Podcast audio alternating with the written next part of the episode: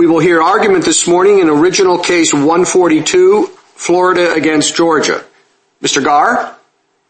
Thank you, Mr. Chief Justice, and may it please the Court. The last time this case was here, the Court remanded for the Special Master to conduct an equitable balancing inquiry. But on remand, the Special Master immediately short-circuited that inquiry by finding that Florida has not been harmed at all as a result of Georgia's exploding irrigation use along the Flint River. That finding, which is overwhelmingly refuted by the evidence, corrupted his entire analysis. The Special Master relied on the supposed absence of harm in concluding that Georgia's consumption was reasonable. He relied on the absence of harm in concluding that Florida would not benefit from a decree, and he relied on the absence of harm in refusing even to order Georgia to stop irrigating unpermitted acreage. And yet, despite getting off track, even Special Master Kelly found that Georgia's consumption only increases in drought periods when water matters most, that Georgia has not effectively curbed this use, and that there's no doubt that extreme low flows have occurred much more frequently in recent times. Those findings alone compel the conclusion that Georgia's unrestrained consumption is unreasonable. Under the balancing called for by this Court, the evidence overwhelmingly establishes that Florida would significantly benefit from a decree and that meaningful relief is available for little or even no cost to Georgia.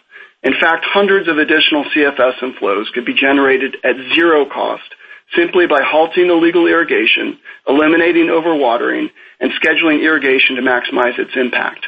That water in itself could prevent the extreme low-flow conditions that decimated the Apalachicola in 2012, a huge benefit. Denying relief in these circumstances not only would be a death sentence for Apalachicola, but would extinguish Florida's equal right to the reasonable use of the waters at issue. I welcome the Court's questions. Mr. Garre, how should we analyze the case if we think, based on the record, that Georgia contributed to the collapse of the oyster harvest, but not enough to cause that on its own?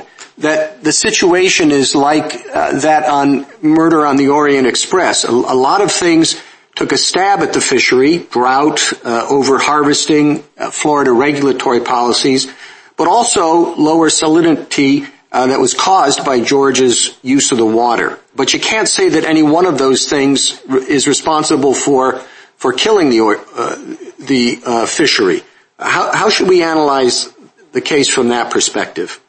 Sure. Under basic causation principles, Your Honor, and as we explain in our brief, the test under the restatement for causation is that we have to show that Georgia's consumption was a substantial factor in the harm to the bay and river area. The fact that there may be contributing causes doesn't mean that Georgia's consumption, if it is the substantial cause, is factors, as we think the record overwhelmingly shows.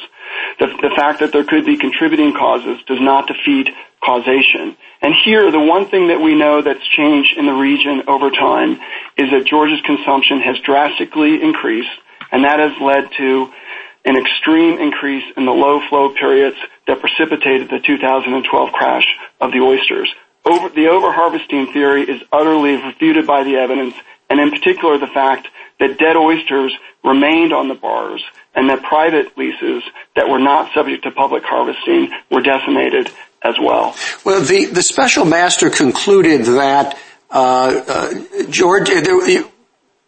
Georgia would be required to allow huge amounts of water to flow into the bay to really allow recovery of the oyster fishery, and that would not be equitable.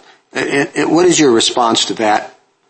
Well, first, Your Honor, as the chart on page 18 of our reply brief shows, just an additional 500 CFS inflows in key months would help eliminate the conditions that precipitated the crash, and I think that in itself would be huge relief.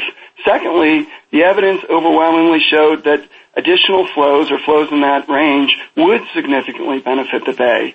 He focused on bars that were further from the mouth of the river. Dr. Glibber testified that at the mouth of the river, which serves as a nursery area for the entire bay, that the additional flows could result in a reduction of up to 30% in salt stress, and that this would help recede the entire bay. Thank you, counsel. Justice Thomas. Thank you, Mr. Chief Justice. Mr. Garre, a couple of questions. You say that Georgia has influenced the reduction in flow. Could you give us a before and after? You seem to suggest in your briefs that an increase of above 6,000 cubic feet per second would be beneficial to the oyster beds. But there's much discussion about the Corps limiting the flow to 5,000 cubic feet per second during the low flow and drought periods. Could you give us a sense of when there was a flow that was above 5,000 and when did that reduction occur, and what role does the Corps play in the reduction during the drought and dry period being at 5,000? Sure, Your Honor. I mean, first I would again point you to the chart on page 18 of our reply brief, which shows the flows in specific months and shows the increase in the number of months in which flows have dipped below 6,000 and the steady increase right before the crash in 2012. So that's point one. Two, historically, if you go back and you compare low flows in the modern era versus low flows during drought periods, historically, you see that state line flows have decreased by 4 to 5,000 CFS. And Georgia's consumption estimates are so small it has no answer for where up to 3,000 in CFS and differential goes. It has no answer for that. And then, Your Honor, as to the Corps, I mean, this Court in its prior decision said that the Corps would work to accommodate a decree in this case. The more water that goes into the system is going to be more water into the reservoirs that would help the Corps avoid drought operations in the first place. So I think a remedy here would undoubtedly result in more water and would undoubtedly result in the elimination of the conditions that precipitated the crash, and that can be achieved with as little as 500 CFS, Your Honor. Well, that's interesting, because one of the problems we had during the dry and drought period before was that the Corps, under its manual and its operating manual, had a tendency to hold water behind the dams and only allow 5,000 cubic feet per second. So I don't know, what would you do, or what could the Corps do within the confines of its current operating manual to accommodate what you're asking for? Well, Your Honor, first, Special Master Lancaster found, and I think even Special Master Kelly recognized, the Corps has discretion to release more than 5,000 CFS, and it has done so historically. Special Master Lancaster outlined the evidence at pages 53, 55 of his initial report. And, Your Honor, we're asking this Court to order an equitable apportion of water. This Court made clear in the prior decision, as the Court itself, the United States, has represented to it, that it will work to accommodate a decree. It can release more. Counsel for Georgia recognized at the hearing below at pages 47 to 48 that one of the modifications that could be made would be to adjust the rule when the Corps goes into drought operations. Thank you, Counsel. Justice Breyer? Well, the part I don't understand, I mean, you now face two big hurdles. Of course, one is a lot of people testified, or some testified, experts, that there was over-harvesting of the oysters. And that was the major cause. That's your basic problem. The other, which I don't understand too well, which I'd appreciate your clarifying first. I assume your experts went out and they said, this is how much water falls in Georgia or comes into Georgia every year. And we'll subtract from that the water that evaporates, and we end up with a number that they must be using. And that's a lot. And the other side said, well, let's go out and measure what they're actually using. And they went and measured it, and that was a little. And between the two, there's a lot of disappearing water. Where does it go? And why? I mean, you have the burden of clear and convincing evidence. So if the special master, and we look through the record, adequately supported, if it is, that they didn't use that much water. And how do you get around that? Right. So first, Your Honor, our estimates square with what's happening on the ground, which is to say a severe reduction in state line flows declining basin yield, and a significant increase in the number of low flow days below 6,000. I mean, all of that confirms that there is been a major change in the area. And the evidence also shows overwhelmingly that Georgia's irrigation use has skyrocketed and that Florida has been harmed as a result of these low flows. Now, Special Master Kelly himself said that the true test of unreasonable consumption was harm. Here you have overwhelming evidence of harm. You have overwhelming evidence of what's causing that harm, the extreme spike in Georgia's. Well, what is the evidence? Give me your best evidence. I mean, you have some oyster fishermen who went out and said, hey, there are a lot of dead oysters around here. And if we over-harvested them, why are there all these dead oysters? Because they're in somebody's stomach. But not on the reefs or not out here. But the other side says they're not that many and the water wasn't that saline and there are a few more conches but not too many, and you did over-harvest the oysters after the oil spill particularly because you thought get them now or never. So we have conflicting evidence. Your Honor, you don't have conflicting evidence about this. One, that there was an unprecedented invasion of predators into the bay. Mr. Ward and Mr. Berrigan, as well as Mr. Kimbrough, testified to that. Two, that dead oysters remained on the bars. Mr. Berrigan testified as to that. That's utterly inconsistent with overharvesting. Three, that the private leases that were not subject to public harvesting were decimated as well. And four, that reshelling efforts haven't worked. Even Georgia's own expert, Dr. Blitches, recognized that reshelling works when the conditions is right. Florida has been trying to reshell and bring the bay back for many, many years, and to this day, it hasn't come back because it's the conditions. It's not over-harvesting. Thank you, Counsel. Justice Alito?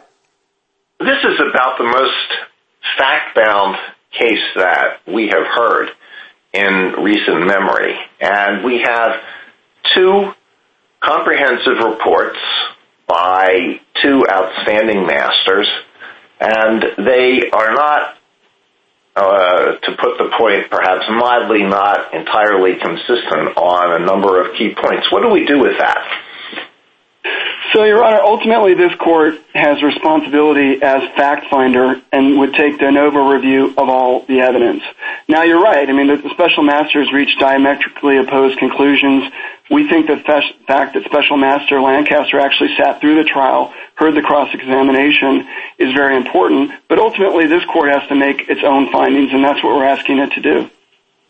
All right, to follow up on the point that Justice Breyer was exploring, which is the cause of the collapse of the oyster beds, there's conflicting evidence. You have evidence from Dr. Berrigan and Mr. Ward. The other side has evidence from its expert, Dr. Lipcius. But what about hard scientific evidence about salinity? What is the maximum salinity for healthy oyster beds? What was the salinity in 2012 at the time of the collapse? What is it today, etc.? Right. So Dr. Greenblack, Dr. Kimbrough, and Dr. Glibert all testified as to that, Your Honor. Dr. Glibert testified that the normal range at the mouth of the bay is 0 to 5 parts per thousand. And that's significant because the remedy that we're talking about could result in an increase of one part per thousand or more, which would mean a 20 to 30% decrease in salt stress at the mouth of the bay. And so Dr. Greenblatt also testified about the salinity conditions. And this is all very similar to what happened in New Jersey versus New York, Your Honor, where this Court ordered an equitable apportionment under very similar conditions in order to protect New Jersey's oysters. Yeah, well, what was the salinity at the time of the collapse? Again, Your Honor, at the mouth of the bay, the salinity is in the range of 0 to 5 ordinarily. I mean, what all of the experts and the eyewitnesses showed is that there was a great increase in salinity in the bay, and it essentially became a marine environment. And the biggest evidence of that, Your Honor, is the unprecedented influx of predators, the oyster drills and other snails which devoured the oysters. I mean, I understand all that. You have some good evidence in support of your theory of cause. But I take it we really do not have before and after measurements of salinity at the plate in the bay at the beds. Is that correct? I don't think it's accurate. I believe Dr. Kimbrough did a number of studies on that, Your Honor, and I think, you know, again, ultimately, I don't think there's any serious dispute that the main problem is that the bay became essentially a marine environment because of the increase in salinity. That's what causes the influx of predators, and the court recognized this in New Jersey. So we could debate about the exact number, but the problem is that the change in salinity caused this invasion of predators that our witnesses described was like a science fiction movie. It was so bad. Thank you, counsel. Justice Sotomayor? Counsel, my biggest problem with your case are three facts, all offered by your experts. First, Dr. Greenblatt modeled that without any water consumption by Georgia, salinity would have changed by 1 to 8 parts per thousand, but generally less than 5 PPTs. Then you have Dr. Kimbrough, who he relied on, and his experiments show that to see any appreciable effect on predation, you need salinity changes of 5 to 15 PPTs. And then you have Dr. White, who predicted that if Georgia had not consumed any water, oyster biomass in 2012 would have been 7 to 10% higher. I'm doubtful that a 10% change is sufficient to be viewed as an invasion of rights of a serious magnitude. It's hard to imagine how water consumption, that at most by your own experts, contributed less than 10% to your problem, to Florida's problem. How would that justify the use of an equitable remedy? Well, Your Honor, the court in New Jersey versus New York found that it did justify the use of an equitable remedy in almost identical circumstances. The change in salinity there was 0.5 to 1.5. That's point one. Point two is Dr. Glibert specifically testified that the remedy that we're requesting could result in a 20 to 30% reduction in salt stress at the mouth of the river. And this is the critical point, and it goes to Dr. White's finding about biomass. That was taken from a single bar, which is further away from the mouth of the river. Dr. Kimbrough and Dr. White testified that there would be considerably more oyster biomass on the reef. That's at pages 1720 to 21 of Dr. White's testimony. She would expect large increases at bars closer to the river. That's 1725. But you know, counsel, Dr. White was your expert. She was, Your Honor. And so why didn't she do the test there? Why should the special master or us be bound by the testimony of an expert who takes test at the best part of the river for her and for her conclusions and doesn't at the parts where she says it's a greater effect? Well, Your Honor, I mean, she knows oysters well, and she testified as to the normal range of salinity there, which is 0 to 5, and she testifies as to the, you know, significant results of increasing flows at the mouth of the river. And well, Dr. Kimbrough, let me ask you a further question on this, you know, this 1 PPT change, which in East Bay, as she testified, it's about 10%. But I don't know where the expert testimony is that 6 PPTs, as opposed to 5, is bad for oysters, or is what caused the issue, the decrease here. Your own experts, Dr. Kimbrough and Dr. White, said that at least 12 or 15 PPTs is actually optimal for oysters. Your Honor, I would point you specifically to Dr. Glibert's testimony at pages 1869 to 70, where she testified that the remedy we're talking about would result in a 20 to 30% decrease in salt stress, and this would have many positive feedbacks. Dr. Kimbrough said that there would be much more pronounced benefit as you move closer to the river, and that this could help reseed the entire bay. This is at 1570. Thank you, counsel. Justice Kagan. Mr. Garre, you said a while ago that Florida would benefit from as little as 500 CFS. And I didn't get that in your briefs. You know, in your briefs, it didn't seem to me that you made an argument that less than 1,000 CFS would make any difference in the Bay. So where is this 500 coming from? What's the evidence that you have that 500 CFS would matter? Sure. First, if you look at the chart on page 18 of our reply brief, it shows how the 500 CFS would bump flows above 6,000. And the one thing you can see from the record is that historically what happened before the crash is you had extreme frequency of low flows below 6,000. So the 6,000, which Dr. Hornberger and Dr. Allen testified was a biologically important threshold, Hornberger at paragraph 46 of his pre-filed direct, Allen at paragraph 32, that would help avoid the conditions that precipitated the crash. Now, Dr. Allen also testified that as little as 300 to 500 CFS could have a disproportionately large impact, pre-filed direct, paragraph 3D and 26, paragraph 80, and would be a wonderful positive step to protecting the ecosystem. He had no doubt whatsoever about that, page 592 of his trial transcript. So the record does show that, Your Honor. And did you ever quantify exactly how much water would flow to you on the assumption that Georgia would increase its conservation efforts? That seems to be a gap in the record, that there's no quantification of that, you know, pretty important measure. We did, Your Honor, absolutely. Dr. Sunding in particular, and I can run through those. I mean, halting illegal irrigation and enforcing permits would result in 125 to 151 CFS. That's paragraph 47. It is pre-filed direct. Eliminating overwatering would be an additional 341 CFS. FX 801 at 2. Irrigation scheduling, just maximizing the impact of irrigation. Sunding, paragraph 58. Masters, his testimony at 368. That would result in significant savings as well, up to 200 CFS. And then eliminating farm pond irrigation itself could result up to 300 CFS. Sunding testified this at his tables 4 to 6 on page 44 of his testimony. All of those, I might add, would cost Georgia nothing or very little. And those statistics that you just gave to me, does that take into account the Corps' operations or not?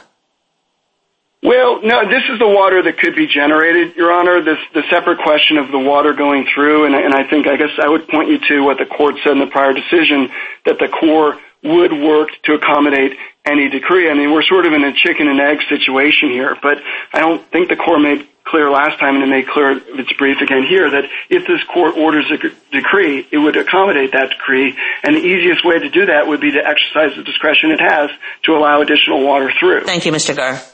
Justice Gorsuch. Good morning, Mr. Garre. I take it we start from common ground that to succeed, Florida has to show that the benefits of an apportionment decree would substantially outweigh the harm that would result. Yes. Is that fair? Okay. Judge Kelly found that the decree would cost about $100 million a year in drought years for Georgia on the one hand, and that the entire oyster fishery generates about $6.6 million a year before the collapse. Even assuming that Judge Kelly was mistaken by several orders of magnitude, why doesn't that preclude or at least pose a problem for you? Sure. I mean, first, this court made clear that each state has an equal right to the reasonable use of the waters. Georgia has never disputed that Florida's decision to use the waters to replenish an irreplaceable ecological resource is reasonable, and Georgia's use is extinguishing that right. So I don't think that the pure dollar and cents inquiry in that respect is correct, and I think New Jersey versus New York proves that, because if it really just came down to oysters versus, you know, lots of people or otherwise, then New York City would have crushed New Jersey in that case, and that's not the way it worked out. And I also would say that Special Master Kelly's cost estimates were fatally flawed, in particular insofar as they rely on the premise that our remedy would wipe out irrigation altogether. And I would urge this court, if you read one thing from the record, please read Dr. Stavins' cross-examination from pages 4453 to 4468 and 4490 to 95. There, Dr. Stavins recognizes all of the things that he didn't consider that would generate additional flows, including eliminating illegal irrigation, scheduling irrigation, farm pond evaporation, simply irrigating less. Instead, Dr. Stavins' cost estimates depend on the premise that we would eliminate irrigation and eliminate farming altogether in the region, a particularly absurd premise given that over half of the farming in the region is done without any irrigation whatsoever. I guess I was trying to get, I accept that there are ecological harms as well, but how do we account for those given the dollar and cents disparity? Assume for the moment Judge Kelly's numbers are not completely to be dismissed. Then what? Well, first, if you're going to consider dollar and cents, you should also consider that Florida's invested hundreds of millions in preserving this ecological treasure, and so that ought to count. And second, the remedy that we're asking for, you can generate more than 500 CFS at zero cost to Georgia. Even Special Master Kelly recognized that halting illegal irrigation would result in additional 125 CFS at zero cost. That's on page 75 of his report. And then if you include eliminating overwatering, irrigation scheduling to simply maximize the impact, reducing farm pond irrigation, all of those things would cost Georgia next to nothing. And Thank you, Counsel. Justice Kavanaugh? Thank you, Mr. Chief Justice. Good morning, Mr. Garre. Just picking up on Justice Gorsuch's line of questioning, what if there would be substantial benefits to Florida of an apportionment, but also substantial costs to Georgia of doing so? So just assume that. Benefits, substantial, costs, substantial. How in that circumstance could we say that the benefits substantially outweigh the costs if both the costs and the benefits are substantial in some way? Right. Well, if you conclude that costs outweigh the benefits, then, we're done. But obviously we don't think you should conclude that. And on the costs, just to be clear, more than 400 CFS can be generated at no cost at all to Georgia. None.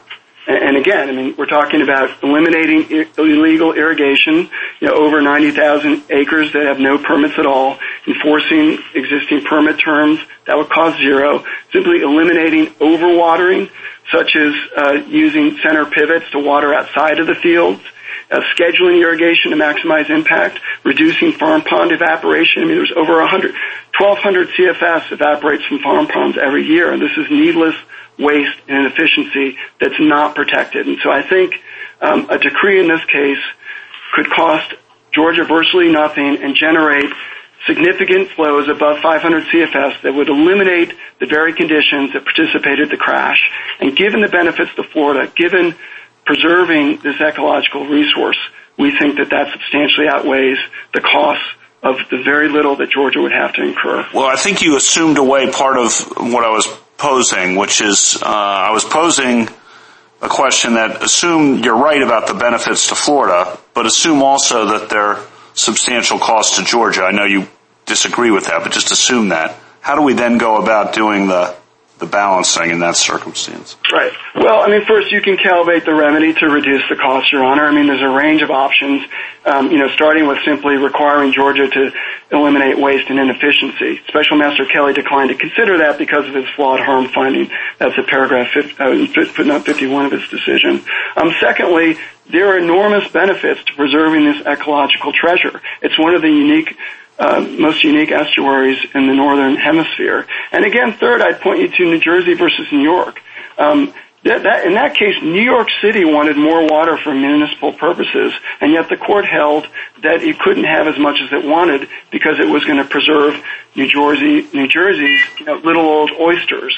And I think that the same balancing would call for the same result here, where preventing waste and inefficiency could result in the additional flows that could help save this irreplaceable ecological treasure, as well as the oysters and the communities that depend on it. The Seafood Oysters Association brief explains in compelling terms how for centuries these communities have relied upon the bay, its resources, and its oysters. And what Georgia is doing is wiping that out because of its voracious consumption of water, which is extinguishing Florida's reasonable right to use that water.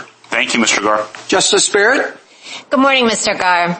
I have a question about what showing you're required to make at this stage about the Corps, what role the Corps would have in ensuring that extra water went to Florida, even assuming that we imposed this cap of 1,000 cubic feet per second. I mean, last time around, the court said that the special master had required too much and too soon, essentially, from you with respect to the proof of what the Corps would do. Specifically, what more have you shown this time around? Because now the other findings that Special Master Lancaster did not make have been made. So have you done anything additional to show what the Corps could do to accommodate? Or are you just kind of relying on the government to pony that up? Sure, Your Honor. The first thing we did when the case got back on remand before Special Kelly was to ask for additional fact-finding on the reasonable modifications that the Corps could make to its manual, as well as the impact of the revised manual and changes in consumption and harm since the last trial. And Special Master Kelly denied that fact-finding out of the box. So the answer to your question is that there's not more evidence in the record, and it's because Special Master Kelly denied us the opportunity to develop that evidence, which we think was wrong. Now, having said that, last time this court made clear that the Corps would accommodate a decree and that the case should be decided on that premise. And I think one of the flaws in Special Master Kelly's report is that he repeatedly disregarded that in finding that the Corps would not allow the water through. This court's prior decision, I think, requires the court to presume that the Corps would allow the water through, would work to accommodate a decree, as it said, again, in the brief before this court. Okay, Mr. Garre, let me switch gears, and I just want to narrow down what is actually at stake here, what your contentions are. Most of your brief and most of your argument has focused on Georgia's agricultural uses, so are you abandoning any challenge to municipal use? We are. Our focus here is on agricultural use and irrigation in the Flint River, Your Honor. Okay, and similarly, briefs and oral argument have focused primarily on the effects of Georgia's consumption on the oyster industry. It seemed to me that your evidence of effect on the wildlife and plant life as a result of the consumption was pretty weak, that you didn't show a reduction in species. So am I correct that you're really primarily focused simply on the harms to the oyster industry? No, Your Honor. We do think the harms to the river area are significant as well. And, we pointed to evidence about the sharp decline in tree species in particular. But that predated, right? Those charts were from, between 1976 and 2004? Well, I think Dr. Allen, as well as Dr. Klondorf, describes the harms, over time and in more recent periods. I mean, what's happening is that sloughs are becoming disconnected, and in particular, mussels are drying up. The U.S. Fish and Wildlife Service itself has recognized that, and it's, condemned Georgia's consumption. I point you to FX 46, 47, and 48 in particular on that, where they've raised increasing alarm bells about Georgia's consumption and its impact on the mussels in that area. Thank you, Mr. Garre. A minute to wrap up, Mr. Garre. Thank you, Your Honor. I guess I would say in closing, it's hard to imagine New England without lobsters or, say, the Chesapeake without crabs. But in effect, that's the future that Apalachicola now faces when it comes to its oysters and other species. And yet, just to be clear, no one is asking or saying to Georgia farmers, sorry, you can't grow your crops anymore because there's no water left for you. Under the decree Florida is requesting, all farmers could continue to grow their crops. A decree would simply require them to prevent outright waste and adopt more efficient measures to save water while still irrigating. That's hardly asking too much. As this court stressed in its prior decision, Florida has an equal right to the reasonable use of the waters at issue. Georgia has never disputed that Florida's use of the water to replenish an irreplaceable ecological treasure is reasonable, and yet if the court accepts the special master's recommendation, that right will be extinguished, and the Apalachicola, not to mention the communities that have fished and depended on it for centuries, will be lost. Thank you. Thank you, counsel. Mr. Primus? Mr. Chief Justice, and may it please the court. Florida's petition should be denied for a very basic reason. Simply put, Florida failed to prove its case. On this record, after a 5-week trial, Florida has not shown by clear and convincing evidence that Georgia caused Florida's alleged harms. And Florida also failed to show that the benefits of the decree it seeks substantially outweigh the harm it might cause. Florida's oyster allegations prove the point. Florida failed to demonstrate that Georgia's water use caused the oyster collapse. Instead, the record shows that Florida allowed oyster fishing at unprecedented levels in the years preceding the collapse. As one Florida official said at the time, they bent their oyster fishery until it broke. To remedy the self-inflicted wound, Florida asked the court to impose draconian caps on Georgia, but a 50% cut in irrigation would cost hundreds of millions of dollars to Georgia, and all for an increase in oysters of about 1%. This same problem, massive costs on Georgia to provide negligible relief for Florida, cuts across every aspect of Florida's case. Granting relief on this record would be the very opposite of equity. Georgia is home to more than 90% of the population, 98% of the jobs, and 99% of the economy in the ACF basin. The vast majority of the water in this basin already flows into Florida every year, and Georgia puts the relatively small amount it consumes to highly productive uses.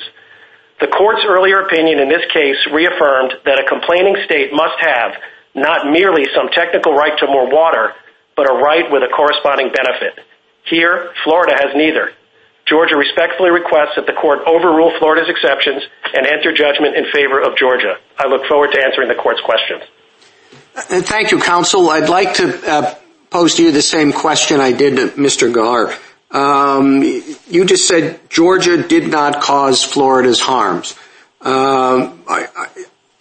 Even if you're not a sufficient cause, how do you analyze the case if we conclude the record supports the idea that you were a contributing cause? In other words, are you off the hook if you alone did not cause the harm to the fishery? Mr. Chief Justice, the court has not directly addressed the causation issue that you've posed in its prior cases.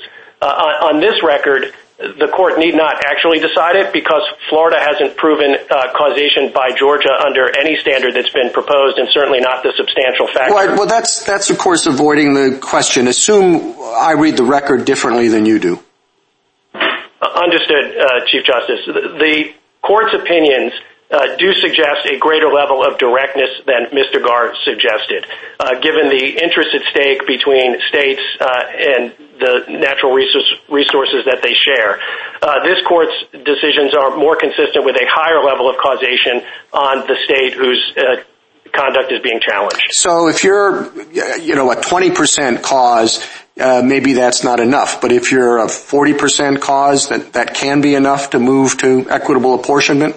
No, given the extraordinary nature of the remedy, Chief Justice, the causation must be much higher for the state whose conduct is being challenged. We would say something akin to a but-for causation requirement, and that's consistent with the extraordinary nature of the remedy that's at issue here. But again, on this record, we would suggest the court need not decide that. Well, we don't really know what the extent of the remedy would be. That's what you're going to decide if the case moves toward equitable apportionment. But you think a significant causation level above 50% is necessary before you even get to that stage? Yes, Mr. Chief Justice. How do you weigh the competing interests of Florida oystermen and Georgia farmers? I mean, if we conclude that the contribution to the overall economy of the farmers is, much more in dollar value than the contribution of the Florida oysters, does that mean you win? Well, certainly economic contribution would be one factor of the multi-factored balancing test, but we don't think that it's a straight question of which state has the larger industry. The more compelling factor here is that even under Florida's own evidence advanced by its experts, if the court were to cap Georgia irrigation at 50% of its current utilization, that would only result in a maximum of a 1.4% benefit to Florida's oysters, and that would Thank you, counsel. Justice Thomas? Thank you, Mr. Chief Justice. Mr. Primus, do you agree that there's been a reduction in the flow of water into the Apalachicola over the years? Comparing the pre-reservoir, pre-Army Corps operations and post-Army Corps operations, the answer to that question is yes, Justice Thomas. When reading the Florida's brief, if I were to entitle it, it would be something along the lines of the case of the disappearing water. And if that is accurate, where do you think it went if Georgia is not the source of that disappearance? Certainly. The water is not disappearing. The first point I would make is that Florida is making a completely inapt comparison by comparing the ACF basin prior to the building of the dams and reservoirs and the Army Corps operations post. The Army Corps has the overriding influence in the amount and timing of flow from Georgia into Florida, and the reason that there are more days closer to 5,000 is because the Army Corps is controlling those flows in a way that did not exist previously. So it's not disappearing. The water would be in reservoirs. But it's compounded by the fact that there have been three back-to-back droughts that did not exist in the historic record, and the lack of rainfall accounts for the reduced flows, as well as the change in seasonality. So the water's not disappearing. There's just less of it, and the Army Corps is intervening. And I'd like to go back to something else, taking my lead from Justice Alito's question.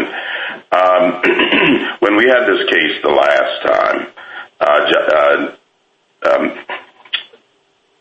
the special master, Lancaster, focused on redressability, and of course the court thought that we should go beyond that. But there are pieces of his findings or portions that suggest that Georgia, particularly the agricultural area, caused some harm. And Judge Kelly now seems to come out the other way. And the question is, I think Justice Alito's question is appropriate. What do we do with that apparent inconsistency? Yes, well, Special Master Lancaster specifically reserved on causation, and Special Master Kelly was charged with looking at that very question, including how much water is Georgia using, how does it use it, and what would happen if it used less. And so what Special Master Kelly found, which was highly supported by the record, is that the irrigated acreage connected to the Flint River and the upper Florida aquifer has not exploded in the way that Georgia suggests. It's flat from the period of 2004 to 2014. Georgia's own experts said that 80% of Georgia farmers underwater. And at present, they are using the water very efficiently with center pivot irrigation systems that have been upgraded to 90% efficiency, and there's been a moratorium on new permits since 2012. So, Justice Thomas, I would say that Special Master Kelly's findings are detailed and supported by the record, and while the court usually pays tacit respect and defers to Special Master Kelly or to a Special Master, in this case, it's all documented for the court to see and can reach that conclusion on its own. Thank you. Justice Breyer? Well, I have two questions and one totally irrelevant question. The first was Justice Thomas's. How can there be these big discrepancies in how you measure this water that's being used by Georgia? I mean, huge discrepancies. I don't understand that. Anything you want to say further, fine. And the second is, how can there be these oysters all over the place when they go out and look, and there are loads of dead oysters all over, and they say, well, actually, no, it's overfishing that caused it all. Well, if you overfish them, you catch them.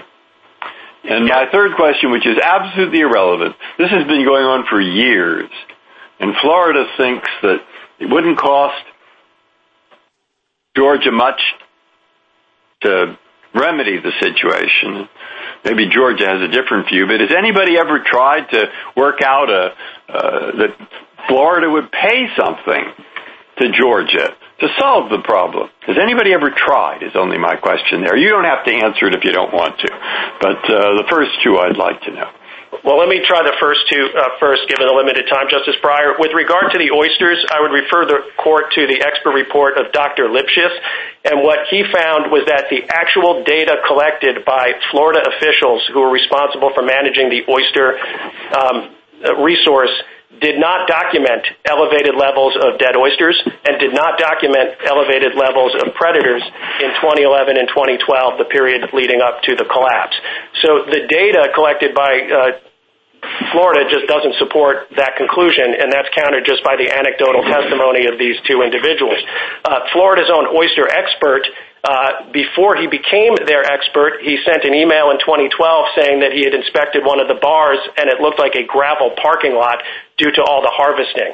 That's the same expert who later testified to the contrary.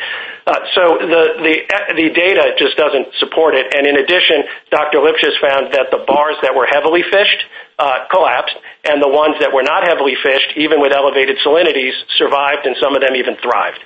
With regard to the data on how much water is consumed, I would note that the two experts that Florida hired to conduct that analysis both conceded that their models had inherent errors ranging from 2,000 cubic feet per second to 10,000 cubic feet per second, which exceeds the total amount that Florida claims Georgia utilizes.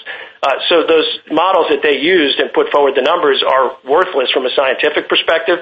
And with regard to Georgia, they have mapped their entire lower Flint Basin region. They know where all of the center pivot irrigation systems are, and they document how much water those use through metering.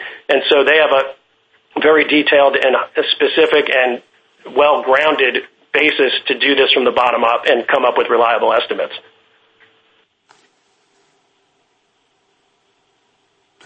Justice Alito? If we think there's some harm to Florida, but the imposition of a decree would cause harm to Georgia, what do we do with that data? If it's just a matter of calculating the dollar value of Georgia agriculture and the Florida oyster and seafood industry, that's pretty straightforward. But Mr. Garre appropriately mentions that what is at stake is a precious ecosystem. So how do we take that into account? And in answering that, maybe you could answer this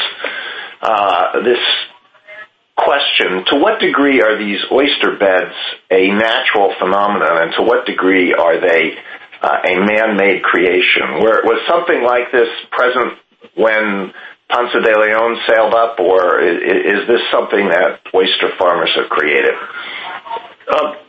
Justice Alito, with regard to the second question, the oysters do occur naturally in Apalachicola Bay, but they have to be managed, and the resource has to be cared for by humans. And so the two elements of that: there are limits on the amount of oysters that can be taken from the bay, and then the oyster resource managers have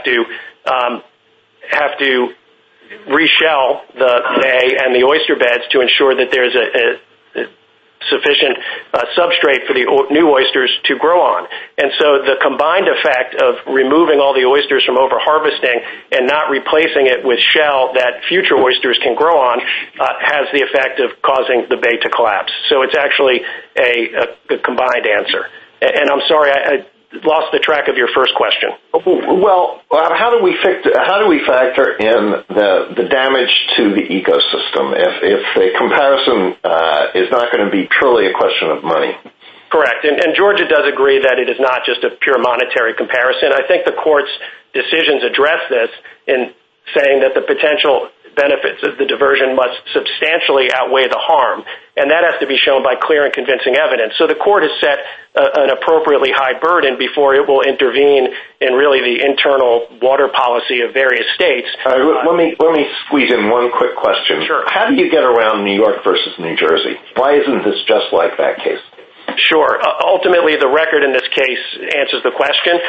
One thing that was not present in New York versus New Jersey was testimony from New Jersey's own experts that the additional water would give it no benefit. And here, even taking every assumption favorable to Florida, that Georgia could produce 1,000 CFS, that the Army Corps would pass all of that water through, even though it won't. If you, even using Florida's inflated use estimates, if you assume all of that and pass it all through, the end result that Florida's side said was 1.4% increase in the oyster bar. So here it truly would be a vain thing to take out that much agriculture for the purpose of helping oysters to the tune of 1%. Thank you. Justice Sotomayor? Counsel, you're talking about taking out agriculture, but your brother on the other side points out that many of the conservation methods are at no cost. So, for example, you've made great strides in improving irrigation efficiency. I see that in the record. But I also understand that half of Georgia's irrigation permits impose no limit whatsoever on how much water farmers can draw out of the ground, or once they do, whether they're overwatering. Now, whether or not 80% are not overwatering, there's still 20% that are. There has been a significant proof of more use by the farmers. I'm just not sure how we can ignore the fact that there are measures that would not be costly, that would only require that you do something about your grandfathered permits so that there are limits put in and limits that are related to need rather than open-ended. Why should we ignore that those conservation methods could come at no cost? Justice Sotomayor, I think you hit on a key point when you said that the evidence in the record does show that 80% are not overwatering. In fact, they're underwatering, which suggests that the fact that the grandfathered permits don't have limits is not causing the massive problem that Florida suggests. And what the court's precedents suggest is that the court will not intervene unless a state can show by clear and convincing evidence that the benefits substantially outweigh the harms. And I think what the court might be walking into here is becoming a bit of a local water regulator and focusing on Georgia's how it handles its permits and how it handles its metering program at a point where doing so would give no benefit to Florida, because even if the court were to limit these allegedly wasteful practices, it would still result in no benefit to Florida. So we will not have not accomplished that side of the cost-benefit analysis, and now the court will be involved in managing decrees on local water issues. Thank you, counsel. Justice Kagan. Mr. Primus, I'd like to take you back to your conversation with Justice Thomas about the core operations and how we should think about that. I mean, suppose that we had what you think is a different case than this one, but a case where it was clear that Georgia was over-consuming water, and it was clear that that if that water was able to get down to Florida, Florida would be much benefited. But then suppose that we had no reason to believe that the water would get down to Florida because of the Corps' operations. How would we think about that kind of case? I think the answer, again, lies in the court's precedents, which is that Florida would still lose because they will not have shown by clear and convincing evidence that the benefits to them, which under the hypothetical I assume would be zero, would substantially outweigh the harm to Georgia from the reductions that the court would impose.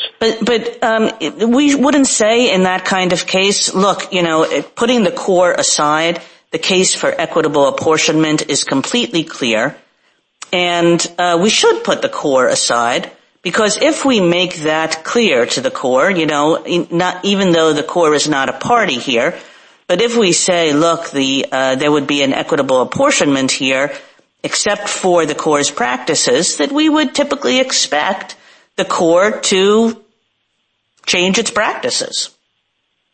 Right, Justice Kagan, and that was the subject of the prior case. And I think what was shown there and what history has shown since that time, is that the Corps had said it again on remand that they have multiple policies, multiple legislative directives that the Corps must balance, and that there's no reason to believe that the additional water that may be generated through the decree that Your Honor has described would get through even after its administrative process. And that's an administrative process that would require public comment, would require environmental analyses, it would require evaluation of all of the other dictates that the Corps is operating under. And so it would be, I believe, not clear and convincing evidence under the Court's existing standards, because it would be speculative as to whether the Court would actually ever do anything, and it could be years, if not a decade from now. So what you're really saying is that this case could be as bad as it comes, and Georgia would still win.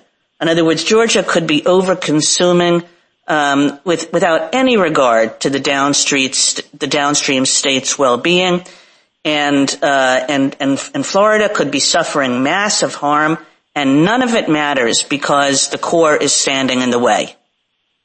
No, Justice Kagan, that's not what we're saying. What we're saying here is that Florida has the benefit of being able to receive a guaranteed minimum flow from the core and from its reservoirs and dams that provide great benefit to Florida at a time when the whole region is in stress.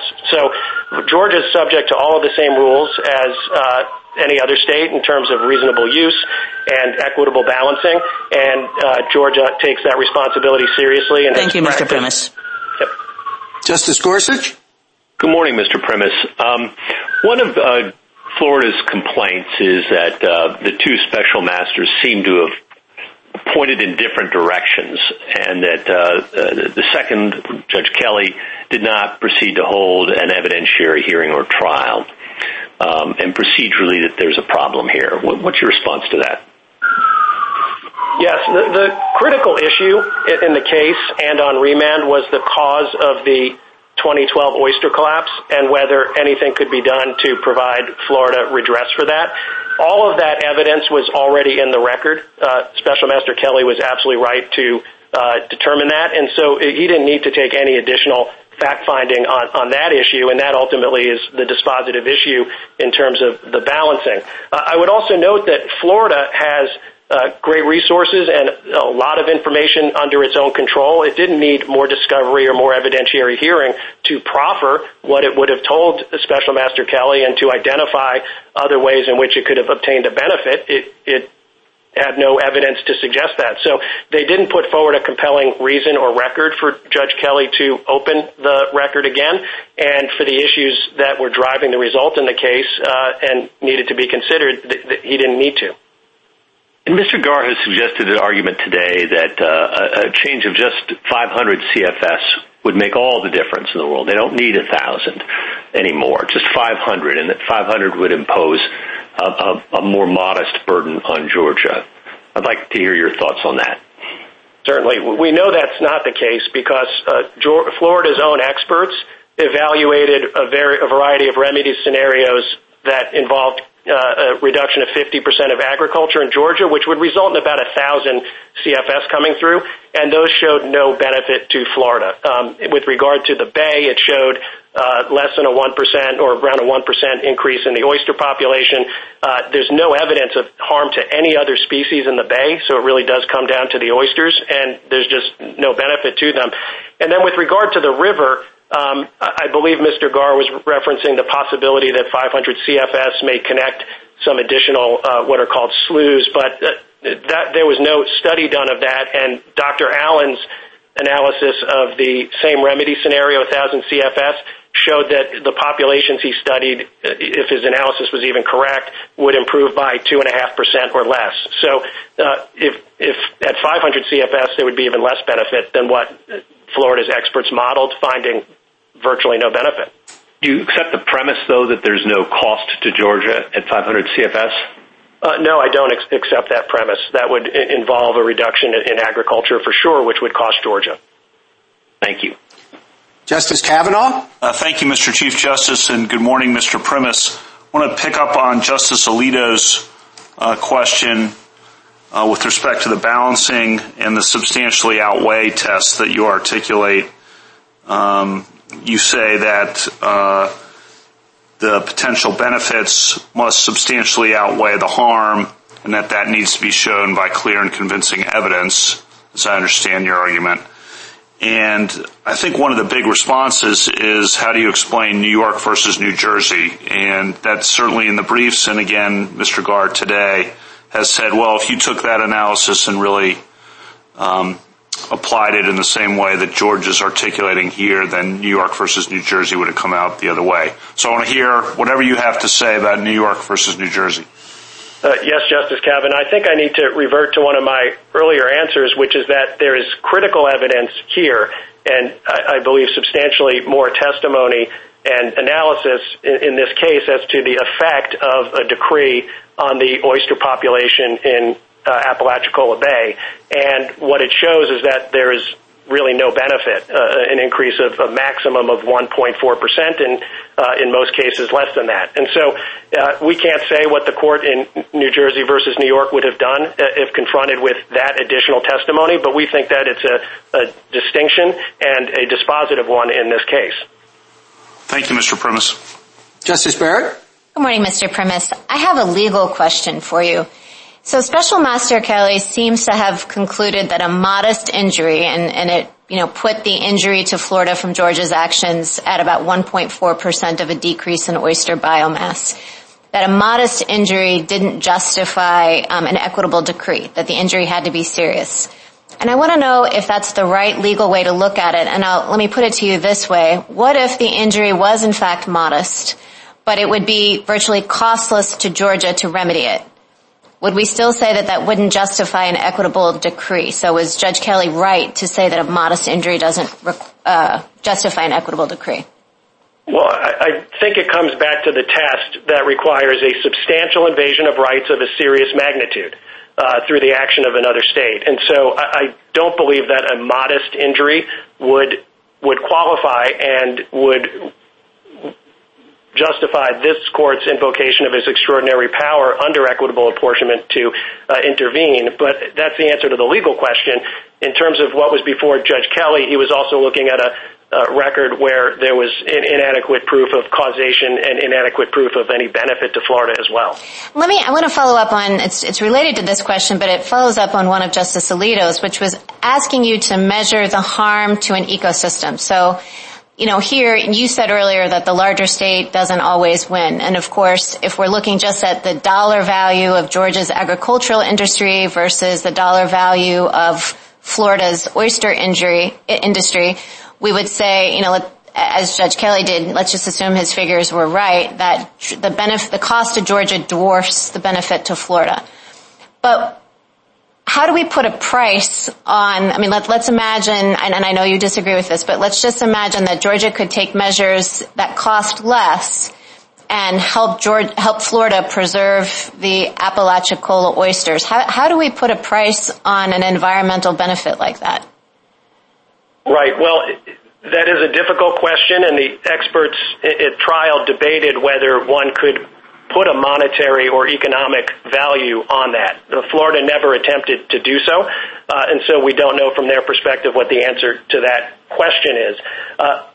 Ultimately, that may pose a difficult issue in a future case, but in a case where there's no benefit and substantial evidence of self-inflicted harm, I would suggest the court does not need to resolve that here, but certainly one could imagine where an ecological harm did rise to a level of substantial invasion of serious magnitude, and in that situation it would be a much more difficult question. It's just not present here.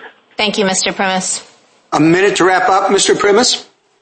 Florida has had every opportunity to prove its case, but after years of discovery and a lengthy trial, it is now clear that Florida's allegations were not based in science or in fact. Instead, Florida's own evidence at trial showed that even draconian caps on Georgia's water use would cause hundreds of millions of dollars in harm to Georgia and yield no benefit at all to Florida or its oysters. Georgia's evidence showed the same. That is not the high equity that warrants relief. The court set out in detail the questions it wanted answered to evaluate these claims. The answers came back, and they point decisively in one direction. Florida's request for a decree should be denied. Thank you. Thank you, counsel. Mr. Garre, rebuttal? Thank you, Your Honor. I mean, first on the question of where does all the water go, Mr. Primus pointed to the core, but that's a red herring because all the water going into the system is going to come out of the system eventually. The core just controls the timing. So the fact that state line flows have plummeted over time in the recent era is devastating for Georgia. Secondly, he pointed to climate, but that's refuted by the chart on page 6 of our reply, as well as the testimony of Dr. Lettenmaier and Dr. Hornberger. And the most damning thing is that Georgia declined to present its own climate expert at trial, which should tell this court everything. In terms of the consumption models, the U.S. Fish and Wildlife Service and Georgia itself have noted that Georgia's models have systematic errors in undercounting. I'd point you to FX 534 and FX 530. The variations that Mr. Primus pointed to were based on a day-to-day comparison, which is completely irrelevant because those models were designed to examine trends over time. I'd point you to Hornberg testimony at 2012 and Lettenmaier testimony at 2404. On the 1.4% oyster mass, that's a red herring too, because that dealt with one bar which is further away from the mouth of the river, and the evidence from Glibert and Kimbrough and White was that there would be much more pronounced benefits at the mouth of the river, and that could reseed the entire bay. On the 500 CFS, eliminating the conditions that precipitated the crash is a huge benefit, and notably Mr. Primus has no answer to the chart on page 18 of a reply, which shows how just 500 CFS can do that. And then as to the cost of the 500 CFS, again, Mr. Primus pointed out that this would reduce irrigation. That's completely false, as his own expert admitted in his cross-examination, Dr. Stavins, at 4468. And more damningly, Dr. Stavins admitted from 4453 to 468 that he didn't consider any of the cost-efficient measures that could be taken at zero to no cost. And so on this, there's just a dearth of evidence for Georgia. On New Jersey versus New York, the difference here is that in New Jersey, they were debating what might happen. Here we know what has happened. The oysters, one of the most famed oyster fisheries in the nation, have been devastated. The benefits here and the need for the decree are overwhelming. And New York City there would trump anything that Georgia has to offer here. Last, I would say that there's been a lot of debate about what may happen with the decree. But one thing is certain. Without a decree, Georgia will just continue to consume more and more, and the Apalachicola will be irreversibly lost. The solution here can't be to do nothing to stop this. Thank you, Your Honors. Thank you, Counsel. The case is submitted.